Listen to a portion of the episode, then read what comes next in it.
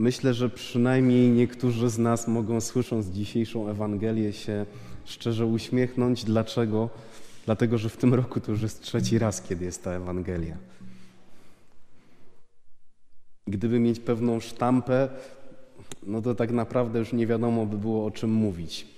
Pierwszy raz ta Ewangelia była, jak byliśmy pod koniec wyjazdu wakacyjnego y, z parafii na, w Zakopanem i pamiętam, to musiało być chyba jakieś święto patronki Europen, Teresy Benedyktu, nie wiem, kogoś takiego, ale na pewno to było z racji tego święta ta Ewangelia i, i dałem y, uczestnikom mszy świętej taką możliwość, żeby sami w ramach echa słowa w kazaniu powiedzieli, co słyszą w tej Ewangelii. I pamiętam do dzisiaj, jak chyba pod koniec y, y, tych różnych wypowiedzi pojawiło się takie ciekawe spojrzenie, że po to miały mieć tą oliwę, te druchny w tych lampach czy, czy pochodniach, żeby mógł je y, rozpoznać Pan młody i potem jak powiedział, zaprawdę nie, nie znam was, to przez to, że nie świeciły ich pochodnie, ich twarze nie były rozświetlone. Mm. Drugi raz ta Ewangelia była chyba w drugi piątek w pierwszy piątek, przepraszam, września, tak coś mi się wspomina, to chyba był pierwszy piątek września. I oczywiście dzisiaj, jak jej słuchamy, to też może ona nam się tak kojarzyć y, z listopadem, bo mieliśmy Dzień Zaduszny, różaniec z wypominkami ze zmarłych. Czuwajcie, bo nie znacie dnia ani godziny. Taką puentę nam daje tej Ewangelii dzisiaj Jezus. Y, można się skupić właśnie na tym, czy ta oliwa to są te dobre uczynki, których nam może brakować, a których Pan Bóg od nas E, oczekuje jako formę współpracy z Jego łaską i owoc tego, że w nas działa. A ja chciałbym zwrócić nasze, naszą uwagę dzisiaj, kochani, na to, że w tej przypowieści, którą opowiada Chrystus, Pan młody się spóźnia. I to na tyle się spóźnia, że naturalne prawo przyciągania ziemi sprawia, że te, te druchny te dziesięć druchen po prostu zasypia. I Pan Młody przychodzi dopiero o północy. I kiedy sobie popatrzymy do e, oryginału tej Ewangelii, to jest 25 rozdział Ewangelii Świętego Mateusza, to to słowo spóźnia się brzmi chronidzo, co znaczy pozostawać zbyt długo w jednym miejscu. I teraz tak, jak mamy dzień ślubu, no to rozumiem, że pani młoda u kosmetyczki może chwilę dłużej być i pozostała, zasiedziała się, po prostu zabalowała u tej kosmetyczki, nie? Bo jeszcze to dopieścić, tamto dopieścić, ale pan młody, o co chodzi? Pozostał za długo, w jak... spóźnił się, znaczy się został za długo w jakimś miejscu. Hm.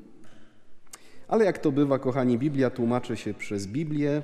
Nie zawsze się ta metoda sprawdza, ale dzisiaj możemy spróbować. Jedenasty rozdział Ewangelii Świętego Jana, to słowo się tam też pojawia. W jakim kontekście? Ciężkiej choroby Łazarza i, i jego tragicznej śmierci.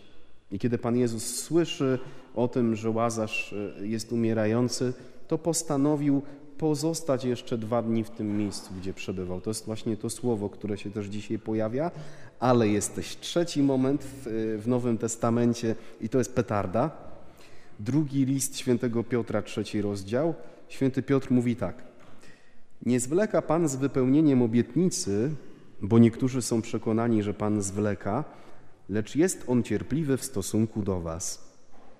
Czyli upraszczając, święty Piotr mówi tak. Wam się wydaje, że Pan Bóg się ociąga, że Pan Bóg się spóźnia, ale to Wy potrzebujecie tego czasu.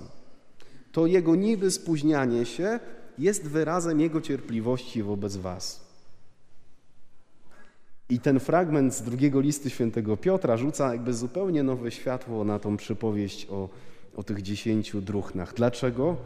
Bo może Pan Młody właśnie daje im szansę przez to, że się spóźnia. Oczywiście te, co mają zapas y, oliwy, czy tej parafiny, czy cokolwiek to tam było, żeby podtrzymać ogień, to one sobie mogą spać do tej północy ale te nieroztropne, które nie ogarnęły, miały szansę na to, żeby właśnie do tej północy jeszcze się zakręcić, a nie dopiero jak pada hasło, e, pan młody idzie i wtedy dopiero się zabierają za, za robotę, no ale okazuje się te nierozsądne szukać. Najpierw pytają tych, y, y, y, które mają tą oliwę, one nie, nie dadzą, no i słusznie, bo wszystkim by zgasły te światła, no i jest już troszeczkę za późno. Pomyśl o wszystkich sytuacjach, w których wydaje ci się, że Pan Bóg się spóźnia. Że robi coś za późno, że nie odpowiada na jakąś modlitwę. Jak może dopuszczać to czy tamto dziejące się w świecie czy w moim życiu? Może się wydawać, Boże, Ty się ewidentnie spóźniasz, gdzie Ty jesteś? I ta perspektywa, mm -mm, Pan Bóg się nie spóźnia. Właśnie w tym czasie Pan Bóg daje Tobie szansę, bo może jesteś niegotowy na to, co ma On dla Ciebie. Może jesteś jeszcze niegotowy na to, co ma się wydarzyć, co ma Ci ofiarować.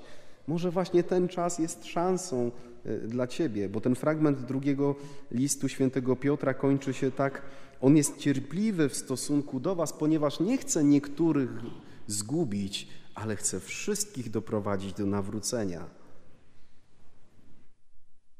Kiedy więc następnym razem będzie ci się podnosić wewnętrznie ciśnienie z myślą, że Pan Bóg się spóźnia, to weź głęboki oddech i pomyśl sobie, że właśnie może teraz jest ten czas, w którym coś jeszcze w Tobie ma się wydarzyć, zmienić nawrócić, oczyścić. Taka pani teleewangelistka, wiem, niektórzy albo większość z Was myśli, co, jakie słowo? Tak, są tacy teleewangeliści, że na ekranach milionów telewizorów w Ameryce głoszą Ewangelię. Pierwszym takim chyba był Billy Graham, ale teraz jest jeszcze YouTube, więc na YouTubach, Instagramach i wszędzie indziej występują. Jest taka pani w Stanach, się nazywa Joyce Mayer i właśnie pani Joyce mawia Bóg zazwyczaj się nie spieszy, ale nigdy się też nie spóźnia. Bóg zazwyczaj się nie spieszy, ale nigdy się też nie spóźnia.